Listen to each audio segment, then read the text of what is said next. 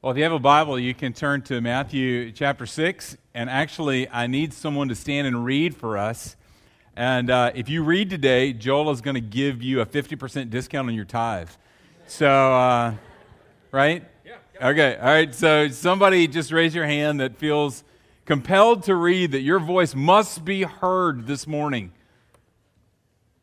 Okay. Wow. I can stand in this awkward silence for a really long time.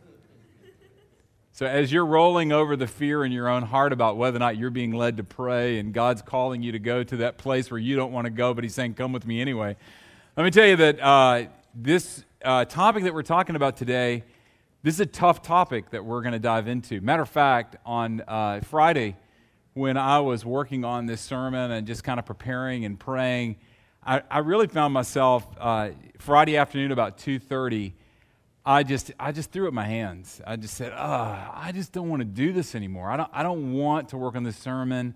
I don't want to work on this topic. I was just kind of worn out, and I felt like uh, the Lord was just not, it wasn't coming easy. And it was in that moment that I realized that I was really angry about doing this sermon because the Lord was saying, This sermon is for you. And I didn't want it. It was like, you know, he said, This is what I got. I've, i need to deal with you on this issue. So if you guys get anything out of this, that's a bonus because this was for me on Friday that I had business that I had to do with the Lord in my own heart because because I'd missed this point, I'd become stuck even in my journey with Christ. Now, you may feel like you're stuck this morning. Uh, maybe this is why. I don't know. But if you get something out of it, that's bonus because uh, I feel like it's already done its work. So who's ready to, who's ready to read? Matthew chapter 6. Yeah, we got a reader in the back. Please introduce yourself. That's such a cool name, man. Guy East. It sounds like, you know, like from Jonny Quest or something, you know? All right, I want you to read, if you'd read uh, out of chapter 6 uh, all the way to the end of the Bible, that would be great. No. Start in verse 9, and if you would just read uh, through verse 13. And remember, we've been doing this series on the Lord's Prayer, so hear what Jesus had to say about this topic.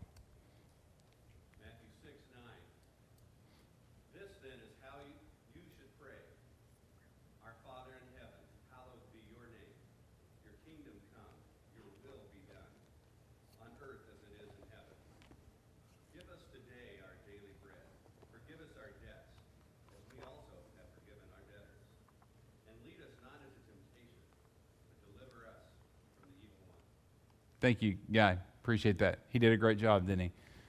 Just a big voice. You know, uh, we've been talking about prayer. We've talked about the journey of God as our Father, which means that we're recapturing an identity that maybe is the easiest identity to forget, which is that we're sons and daughters, that He's holy, that we're discovering the very purpose for which He made us, that uh, His will be done, His kingdom come all that stuff. And now we've come to the passage where it says, Forgive us our sins as we forgive others. And this is probably one of the scariest verses in the Bible because what Jesus is saying is, I want you to pray with me that God would do to you exactly what you do to other people. This is tough.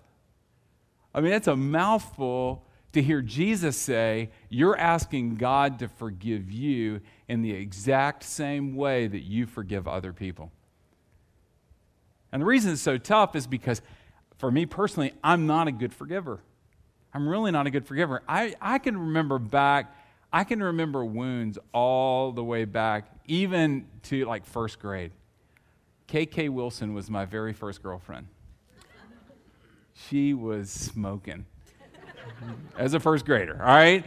And she promised me it was February 14th, which is Valentine's Day, that I was anticipating getting out of bed that morning and going and receiving the sweetest Valentine's card I'd ever received from my very first girlfriend, whose name was KK. That's just so cool, isn't it? I get there, she's walking across the room, my heart is beating. The moment I anticipated, she walked past me and went to my best friend, Jeffrey Jones, and delivered a Valentine's. I know, yeah, thank you. You know, it's funny because uh, that hurt. I was betrayed in first grade. And we laugh about it, but I want to tell you something that's underneath that that's really serious. Those silly little wounds that we think are ridiculous now, guess what? They weren't ridiculous. They weren't ridiculous at all because to a first grader, my world came to an end. And even as a first grader, I started making commitments out of unforgiveness that I began to live in as a second grader and got reinforced as a third grader and got reinforced again as a fifth grader. And now, as a silly adult, I often live out of commitments that I made back when I was in first grade. People cannot be trusted, people should not be forgiven. See, the reason that forgiveness is hard is because forgiveness is never free.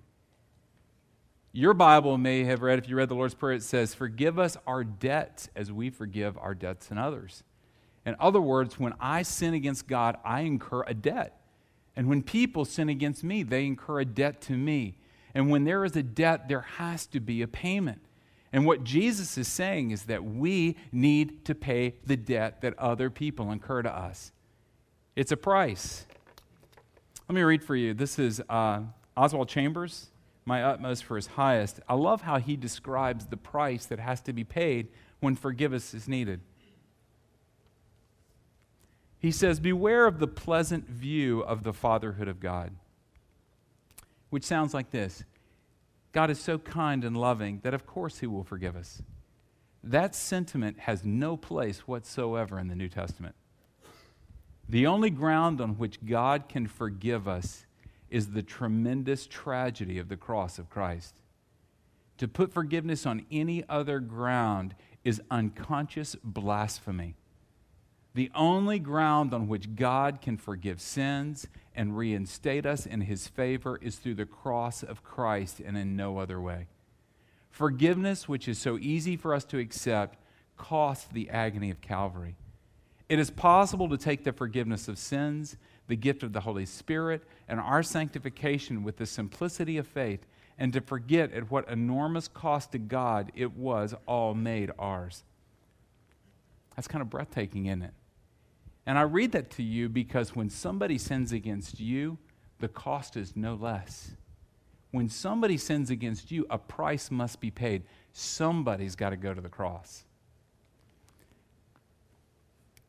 You know, and I, I'm not going to, there's so much we could say about this. Obviously, I could talk for hours about this from my own personal experience, but we all know that when we don't forgive, when we, when we toll, till the soil with pain in our lives, and pain often tills up the soil, and then we start to put seeds in that soil, and one of the seeds when we put in there is unforgiveness. You know, the fruit that grows from that is things like bitterness and resentment and hatred, revenge, cynicism and all these things conspire together to choke out our hearts and kill it. When I was in college, uh, I worked for this guy that owned a bunch of these gas stations in really seedy parts of town, which I didn't mind because I lived in a lot of those seedy parts of town. But the only people he could get to work with me in those places were guys that were on work release program. These are guys that are in jail, but they get off on good behavior for eight hours to come work, but then they have to go back to jail at night. You know what I'm talking about? Is there anybody on work release right now? No? Well, my favorite work release uh, prison bud was Joe Marion. And Joe was this giant of a guy. He was about six foot four, he was about 240 pounds, all muscle, and he was just redneck city. This was in Louisiana, by the way. And uh, he always wore these blue jean shirts with the sleeves cut off to display his big heart tattoos on both arms. And on his right arm, he had mom in the middle of it. And I'm not kidding you, seriously. Big heart tattoo with mom in the middle. That's sweet. And uh, Joe had a life philosophy. He was the funniest guy alive. I mean, just hilarious. I loved working with him. But make no bones about it, this was Joe's philosophy. Uh, everybody is out to get you. You can't trust anybody. And your goal in life, now this was Joe's philosophy, your goal in life is to take advantage of them before they take advantage of you. He, he came by that by a lot of hard work because he had spent years in unforgiveness, years in bitterness, years in resentment, and it had worked itself into a life philosophy that guided every decision that he made in his life. You tracking with me now? So, how do we forgive people? How do we keep from planting that seed in our lives that produces this wicked fruit that begins to destroy us and choke out our heart? Okay. Let me give them to you real quick, okay? The first thing that, uh, let's do it like this. Uh, let's don't do it like that. First thing is own it. That there is uh, an offense, that somebody has committed an offense against you. Uh, Joe actually told me the story that the reason he was in jail, he was a poacher. He killed deer. And he was caught in his house and in his garage were all these freezers, and he had a hundred deer carcasses that he was selling out of his house. I could tell you how they tracked down and poached and spotlighted these deers, but unless you're from Louisiana, you really wouldn't appreciate it. All right? But somebody had uh, called the cops on him. A friend had turned him in. Now, in our economy, we would say, well, that's not a sin. In Joe's economy, that was the darkest of all sins. Someone had ratted on him. And you know, the truth is, when people sin against us, it hurts. It hurts. When people do things against us, it hurts. But some of us, owning it is an impossibility. Some of us have grown up in a culture where our number one desire is to make peace. So when somebody comes up to us and says, hey man, I'm, I'm sorry. I, well, that's okay, that's okay. That's, no, it's great. No, it's good, it's good, it's good, it's good. Or when people do something against us, we always make excuses for them. Oh, you just don't understand what they've done in their past or what they've experienced. There, we tend to downplay it and we ignore the pain and say it's okay. We belittle the price that needs to be paid. Second thing, confess it. What do I mean by that? If I don't confess and enter into the fact that pain of someone sinning against me leads me to a place that's not always pretty, then I'm not going to have eyes to see it. Because pain has the capability of creating anger in me, creating revenge in me, creating my own sin. sin. Actually, pain has a way of leading us into the very place that the sin that came against me was birthed from. Isn't that funny? We can easily become what's wounded us. How many people have you seen that says, you know what? I hate my parents because of what they've done to me. You don't understand what my parents did. My mom was a raging alcoholic. And I hate her and that alcoholism for the way that it wounded me and created all this pain in my life. And then you ask them, So why are you an alcoholic? They've become the very thing that they hated. You ever seen that in your own life? So, what do we do? We confess that we are fragile in, in the midst of all this pain. Joe Marion, again, this is kind of Joe Sunday. We were working one night, and this guy came into our little, it was one of those little convenience store gas stations in a seedy part of town. And uh, this guy walked in the door, and Joe came flying over the counter. We had the cigarette things that were above us, you know, where you, you know, and that just went crashing everywhere because his 240 pound frame came over and he began to beat this guy up down one aisle, then down the soup aisle, then down the candy aisle. And this guy staggered out and his buddies got him out of there. Joe almost killed the guy. And he comes and he sits back down on the stool and starts laughing. And remember, take advantage first, Joe. I'm like, Joe, what was that all about? He goes, That was about sweetness right there. I said, What are you talking about? He goes, That's the guy that turned me in. He said, I've been waiting for that moment and living that moment out in my mind for the last six months. Whew, so sweet. His lack of willing to admit his pain and confessing it made him a violent man. It's no different for us. Then finally, or not finally, but put it down. Okay? Disown it. This is where it gets hard because when somebody has a debt against us, we have to pay it. Jesus said to Peter, when Peter said, How many times do I put it down? Seven times a day? Jesus said, No, seven times 70. And then finally, ask the Holy Spirit to help me. Okay, that's it. Go and do it. You're kidding me. Is it, it's just that easy, people. Well, let's remember what Jesus is doing here. Number one, uh, you probably are saying, well, where's the, where's the part where we go and do reconciliation with other people?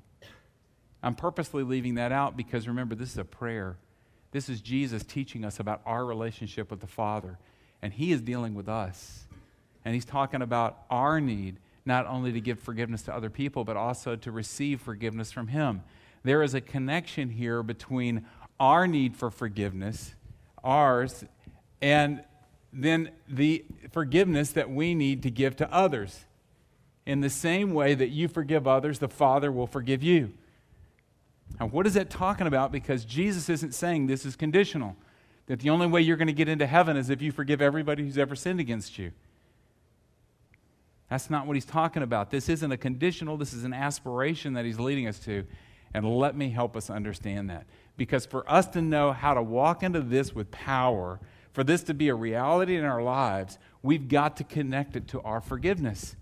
So, can we take about 10 minutes and talk about our forgiveness? Because there's nowhere in Scripture when we talk about forgiveness that it's not linked to repentance. So, for us to talk about our own forgiveness, forgive us, Father, of our sins, we're talking about repentance.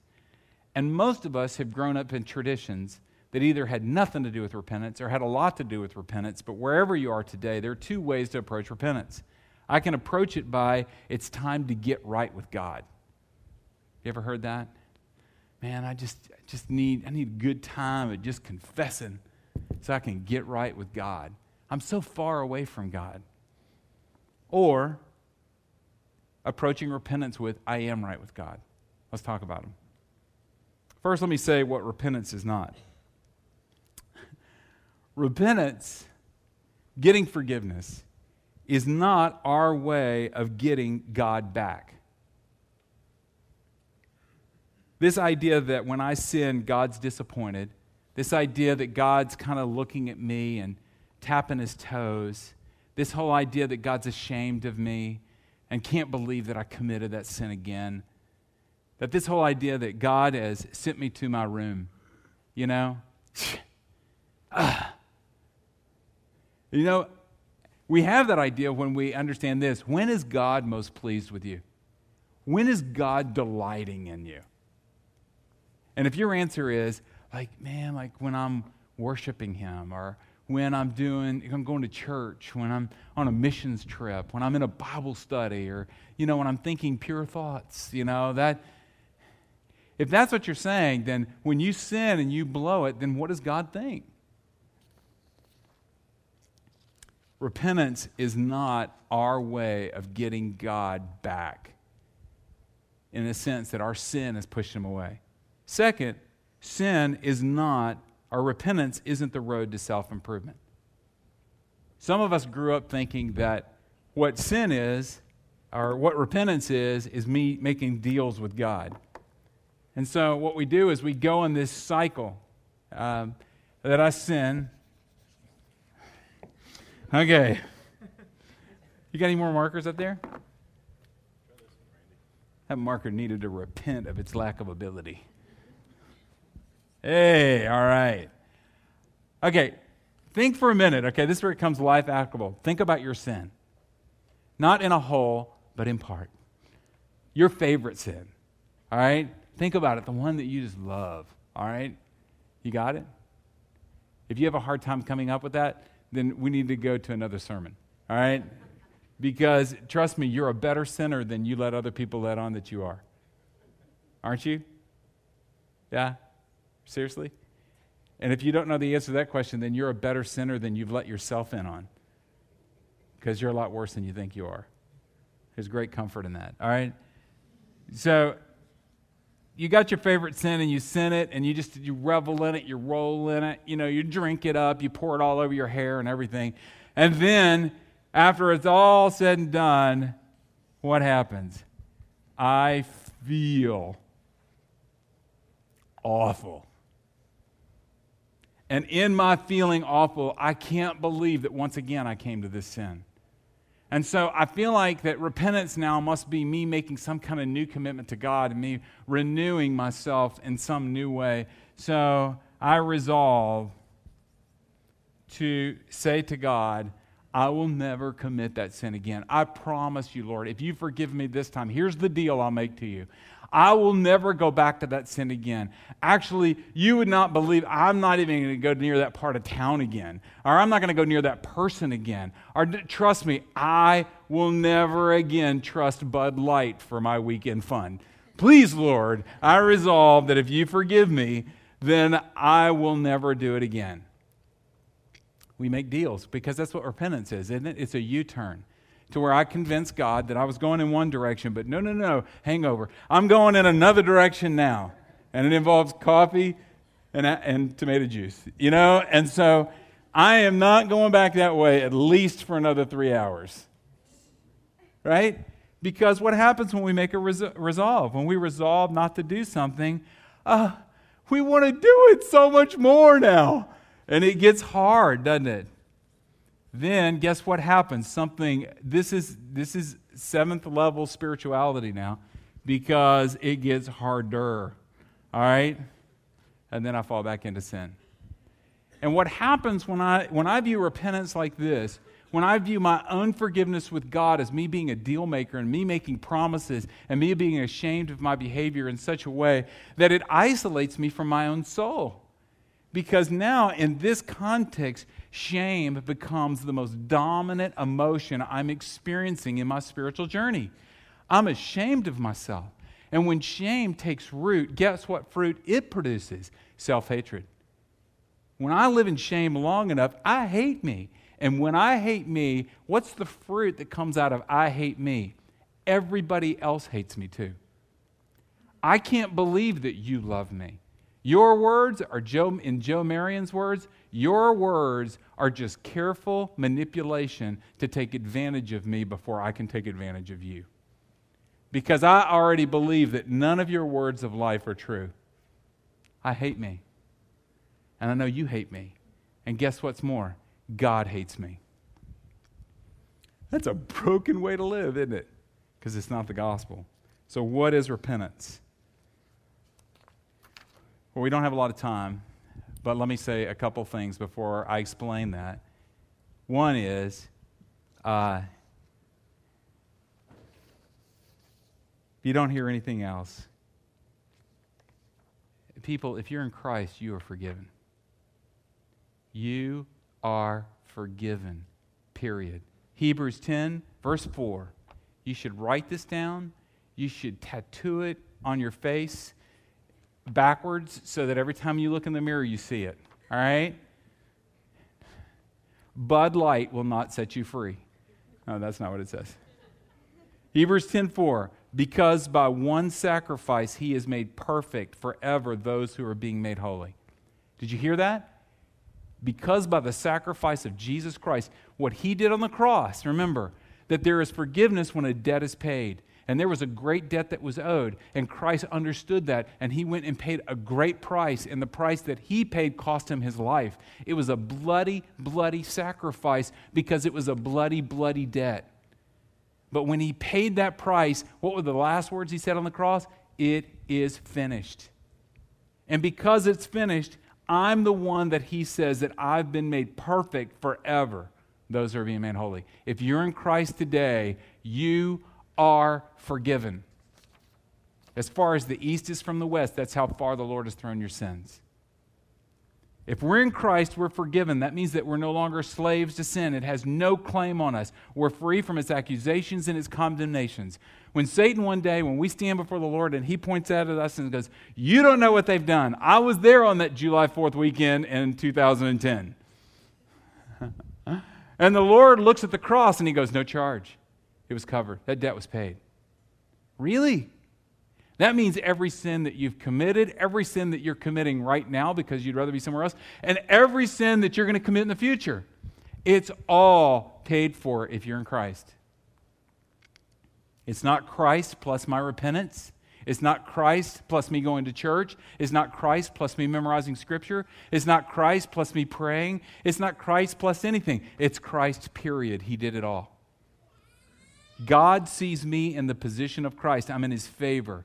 And in that favor, he says, I will never leave you and I will never forsake you. Sin will never remove you from the place of being in God's favor, even when I'm in the sin.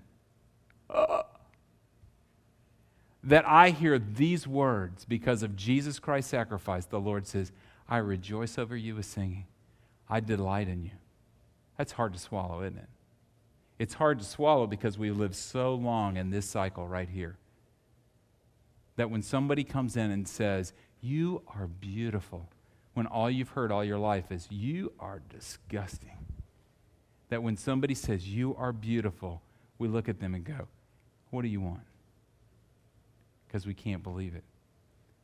But Christ is pronouncing it. What do we know about repentance?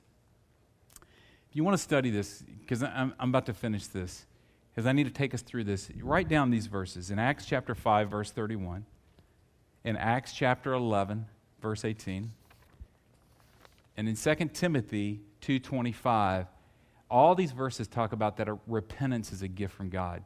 It's not the gift that we give to God, it's the gift that God gives to us. So, how do we repent? The first thing we do, we own it. Get this. In Psalm 51, it says, For I know my transgressions and my sin is always before me.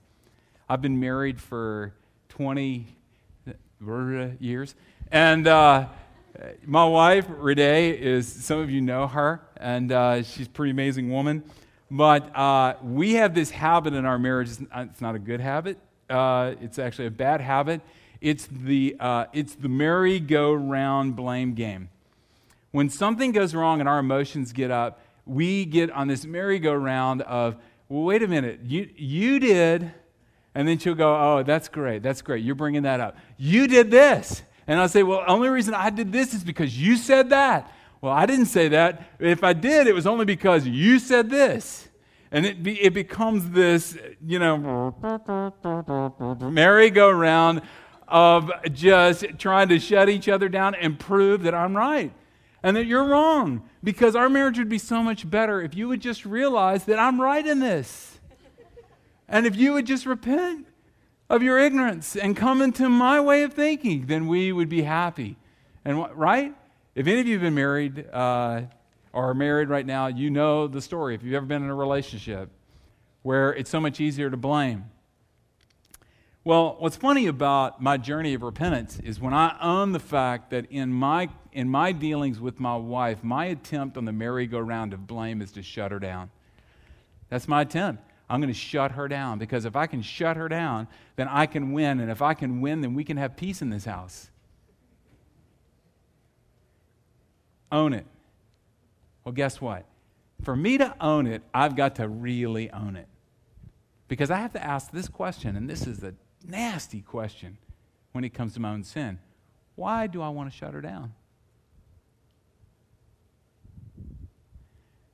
Because that's where it gets ugly. I want to shut her down because I'm self righteous.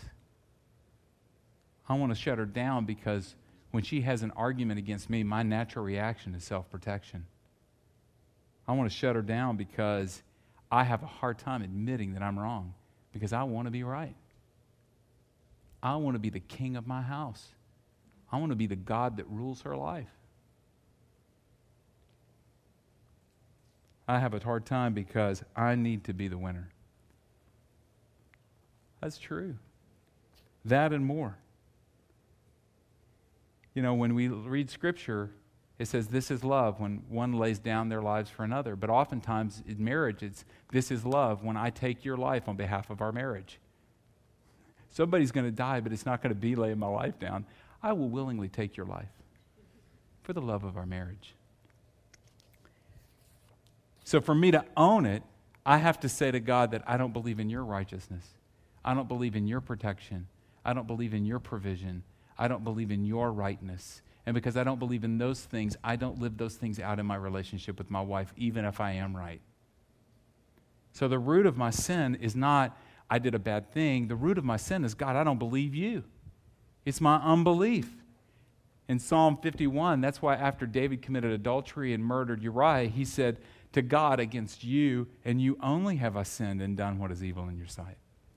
See, this is freeing. I know this sounds like it stinks, doesn't it? But this really is freeing because if I come into the knowledge of knowing that I am already forgiven, then I can go to my heart and be honest with myself, maybe for the first time in my life. And when I'm honest with myself, I allow myself to also be honest about the pain when other people hurt me.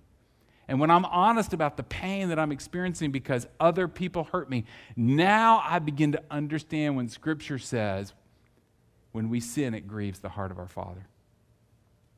And why does it grieve the heart of our Father? Is he grieving because he's disappointed and he's shocked and he's surprised because he didn't think we were ever going to commit that sin? No. God knows what's going on. He's grieving because he knows the hurt and the damage that comes with sin. And he grieves for us. And so when we feel the pain of other people's sins against us, we join in the grieving of the Father, that we know the damage of sin and we grieve with him. What's the next thing we do when it comes? We own it, own our own sin, then we confess it. Remember, we're already forgiven. We're moving through this idea of forgiveness not as God is the judge, but as our Father. We're moving through the clouds that come between us and the confusion that we feel because we've done something against God. In Psalm 32, it says, When I kept silent, my bones wasted away through my groaning all day long. For day and night your hand was heavy upon me, and my strength was sapped as in the heat of summer. Then I acknowledged my sin to you and did not cover up my iniquity. I said, I will confess my transgressions to the Lord, and you forgave the guilt of my sin. You forgave me and in forgiving me, you returned me back to my sanity. When we're confessing and being honest, and the Lord releases us from the guilt of our transactions and brings us into the awareness of that and returns us to our sanity, that is when we can follow Him because that's where sane living is, because that's what we were made for. And where is He leading when we go back to sanity? He's leading us to the cross. It's exactly where I need to go when I'm dealing with other people. It connects me to the power of what took Christ to the cross. Because that same power now is working through me. The third in our journey of repentance with the Lord is to put it down or to disown it. Psalm 32, 1 and 2. Blessed is he whose transgressions are forgiven, whose sins are covered. Blessed is the man whose sins whose sins the Lord does not count against him, and whose spirit is no deceit. We are forgiven. And because we're forgiven, because we understand that, now it empowers us to forgive other people. Jesus used this example when he talked about the servants. Remember the story where the servant who owed a million dollars went to his master and the master forgave him, but then he went and found a guy who owed him five bucks and beat him to a pulp and threw him in prison.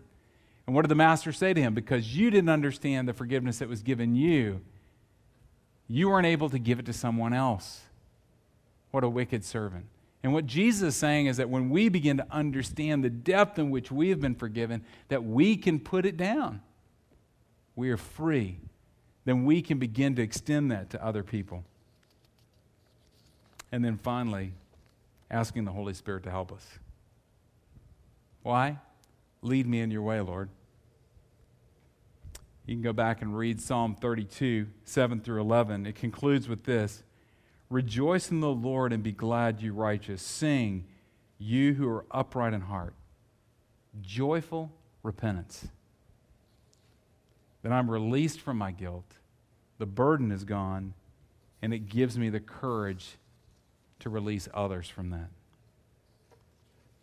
So, why do I forgive other people?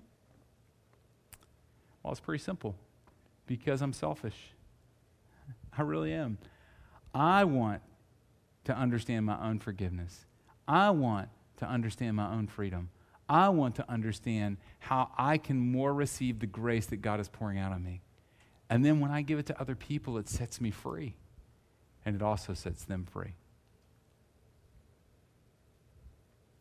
So let's do something. Let me stop for a minute. We're about to come to the table these bulletins we've put together to help you in your prayer life. But let's just have a moment of prayer before we come to this table. So, uh, so join me in some meditation here. And let me ask you this question. As we grow quiet and think about our own hearts, are there any difficult relationships where you've been harboring resentment, anger, or unforgiveness towards someone who's hurt you? Think about that for a minute.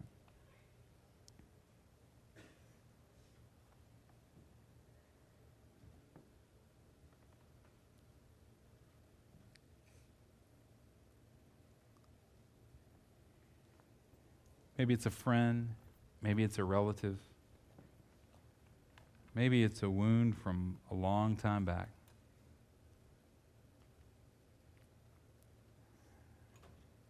Maybe the person sitting right next to you. Maybe even somebody that you are married to.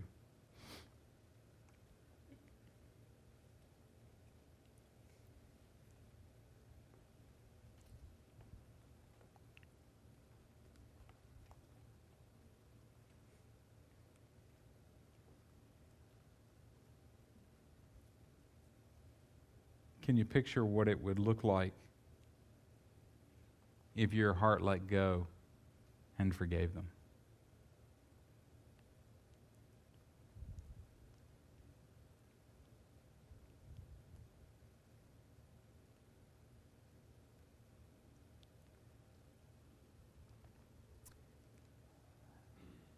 Lord, we uh, just come in preparation for this table and